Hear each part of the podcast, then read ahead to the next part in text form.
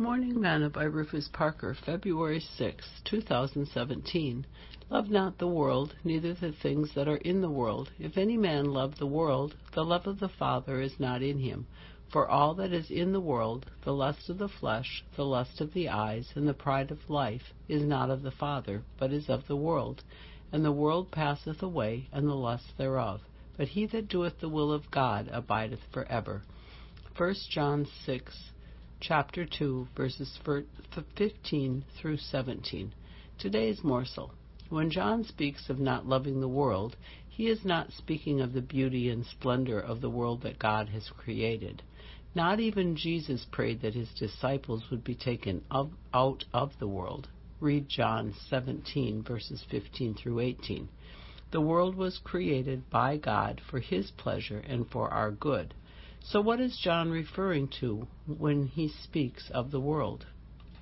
He said, For all that is in the world, the lust of the flesh, and the lust of the eyes, and the pride of life. This is the world that John speaks to lust and pride that is associated with so many in the world. Hollywood and technology is helping Satan fulfill his agenda. If we don't control our lust to appease the flesh and eyes of the things that make for pride in our life, we will never be overcomers of the evils ruled and controlled by Satan and the things around us. This is his world that John speaks of, and the one that Satan desires for everyone to partake in and become a part of, the one in which we see so many have already become a partaker of.